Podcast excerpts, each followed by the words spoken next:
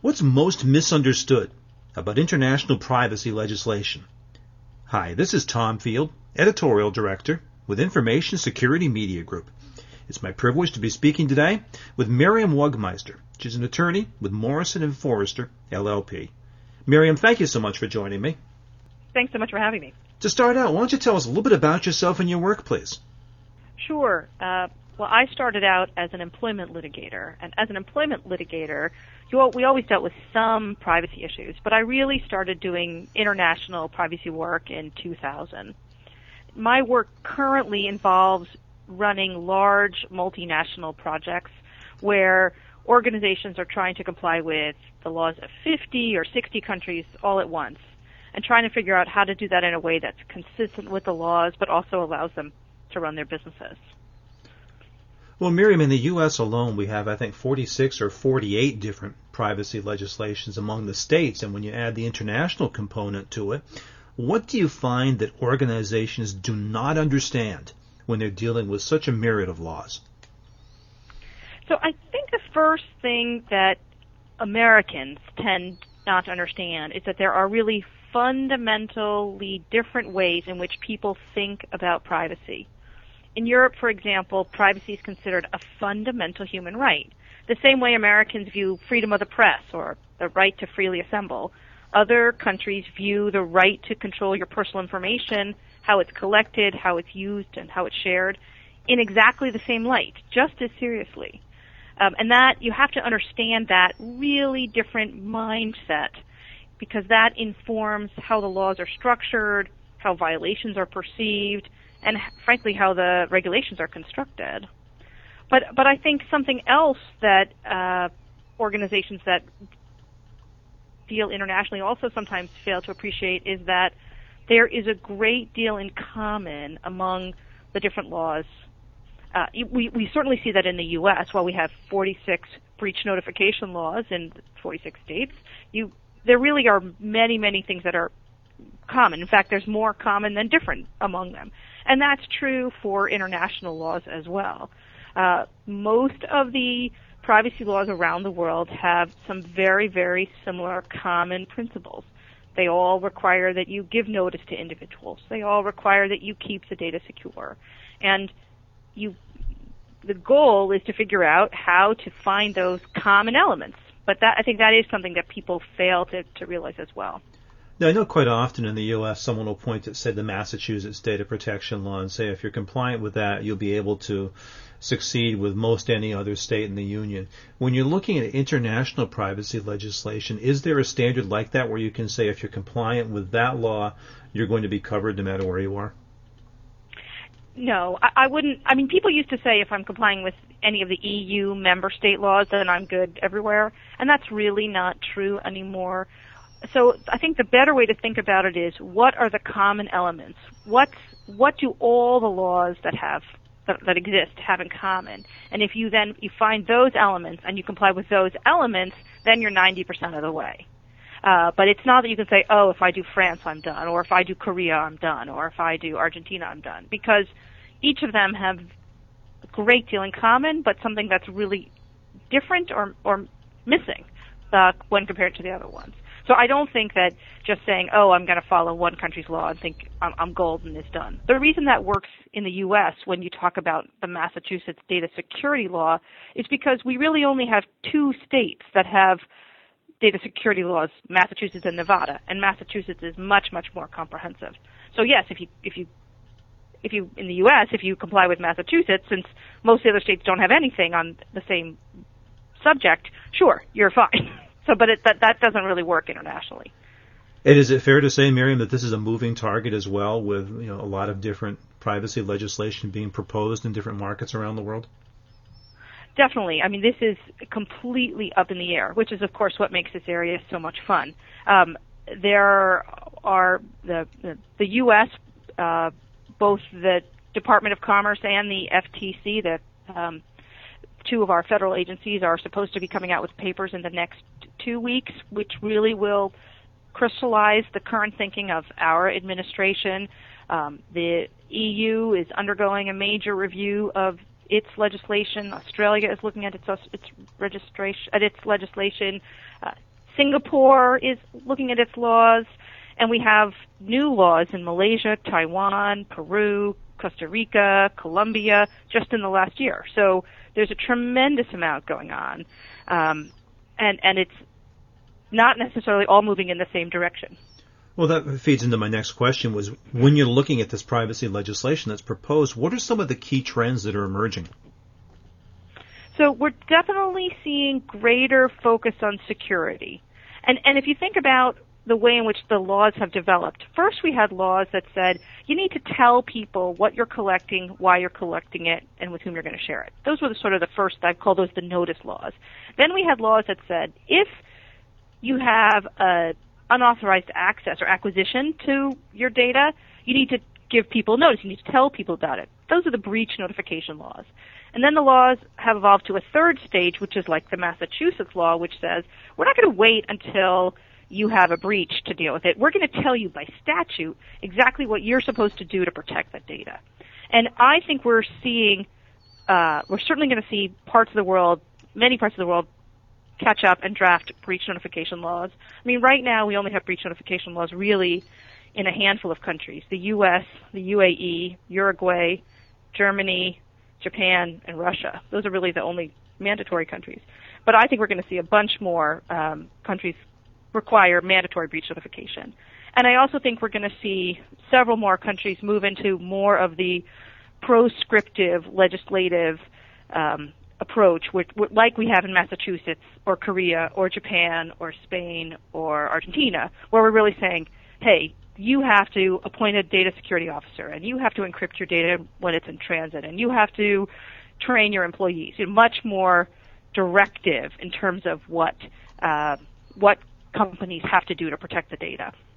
So those are the two big trends I see: breach notification and proscriptive data security laws.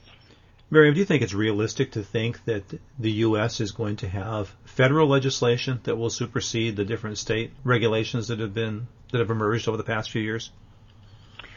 Um, well, not anytime soon. I think for our Congress people, when they go home to their um, their constituents and they say, what are the top 10 issues on your mind? Breach notification at the federal level is not among them.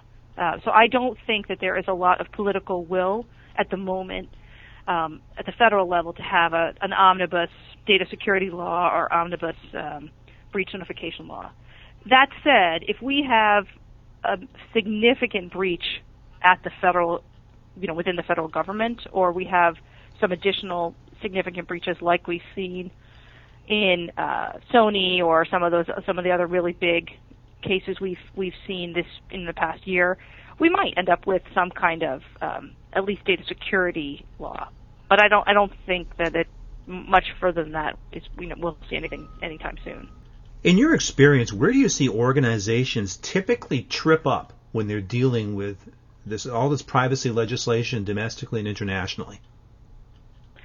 So I guess really I see two major problems that uh, companies typically have. One is or, organizations fail to appreciate the cultural and social differences about the laws, and they tend then to fail to get internal buy-in.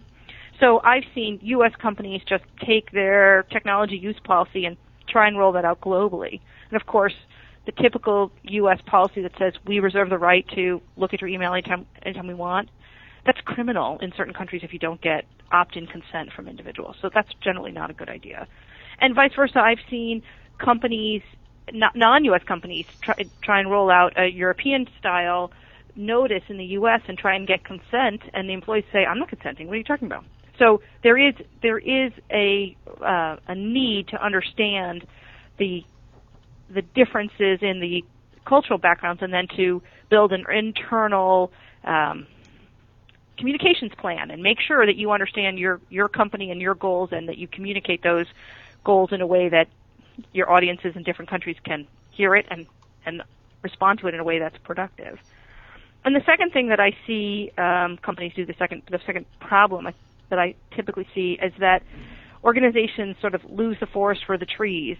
If you're operating in two or three countries, you can take a country by country approach. You can do what you, you know exactly what each country's law requires. precisely do you know I'm going to here I'm going to do France and now I'm going to do Japan and now I'm going to do Argentina. But if you're operating t- in 10 countries or in 50 countries, it's really really hard to do that because most companies have a shared technical infrastructure. Often companies have shared management. Often there's shared succession planning. Companies want to be able to centralize data in order to save costs. They want to understand their global trends. They want to make sure that their employees are being tra- treated fairly across the globe. So if you try and do that in 50 countries, uh, it's 50 separate projects. It's it's so expensive, both in terms of the setup and the ongoing administrative costs, that it's almost impossible. So uh, what you really need to do is take a much more global approach, the same way I was saying before. Look for the common elements, um, but that but as opposed to just focusing on all the detail, take you know take a step back and, and look at the at the whole project. Well, Miriam, take the flip side of this, and how do organizations navigate these waters successfully? I'd love to hear especially about how they overcome some of these cultural and social issues, and how they can sort of have a macro view without getting caught up in the micro details.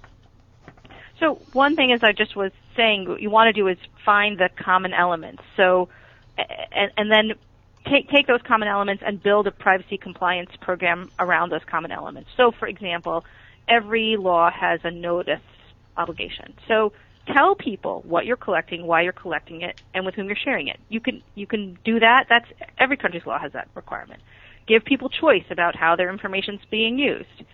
Give people access and correction rights that are appropriate to the type of information you're collecting and the purposes for which you're using it. Make sure you have consistent security practices. Make sure that you're supervising your service providers and you have appropriate agreements in place. Those are, those elements are found in every single privacy law. And if you if you focus on those, you will have your compliance well in hand and you will really move your privacy program very far forward. I'm not saying that you don't have to comply with the specific obligations under each country's laws, not by any means. Of course, you have to comply with the specifics, but you, if you start with the big picture first, you reduce your risk, you have a cohesive privacy program, and then you can fill in the specific rules. You can you can fill in on the on the 10%. Um, the other issue with respect to how do you overcome the cultural differences, there a big big element of that is having support from the top. You have to have the senior people in your organization say that privacy compliance is important and make that part of the corporate culture. If one junior compliance person or one lawyer or one privacy person is trying to run this program globally all by him or herself without the kind of top level support, it is, is almost impossible to make it work. It occurs to me that the, two of the trends that we're seeing globally, one is the increased use of social media, certainly, especially in the workplace, and the use of personal mobile devices. There's so many the, the bring your own device to work phenomenon. How yeah, are yeah. how are these trends impacting privacy legislation? Well, what's interesting is I don't think they're impacting privacy legislation. They're certainly impacting privacy, and they're certainly impacting companies.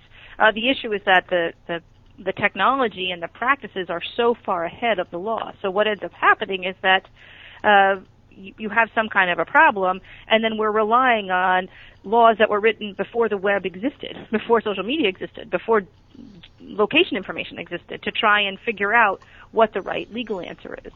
And that doesn't always work. I mean, there are definitely calls now that we see to update some of the older laws, uh, like the laws in the U.S. that govern the uh, collection and interception of emails and telephone calls, or uh, in Europe, that's part of the uh, call to rewrite the European directive. It's that it's outmoded by the technology. So, social media and mobile devices, I think, present very, very interesting um, and nuanced problems because they tend to cross between privacy laws and employment laws and consumer protection laws. So it's it's this fascinating intersection uh, where you're trying to help people be productive, do their jobs, protect the company, and protect the individuals all at the same time. Um, one of the really interesting discussions that's happening right now is about the right to be forgotten. And what does that mean? How, how would that work in principle? If you post something on a blog through your work or through your private time, and it's now public information. If you change your mind and you don't want that to be available anymore, you go to the company where you posted that blog and say, take that down.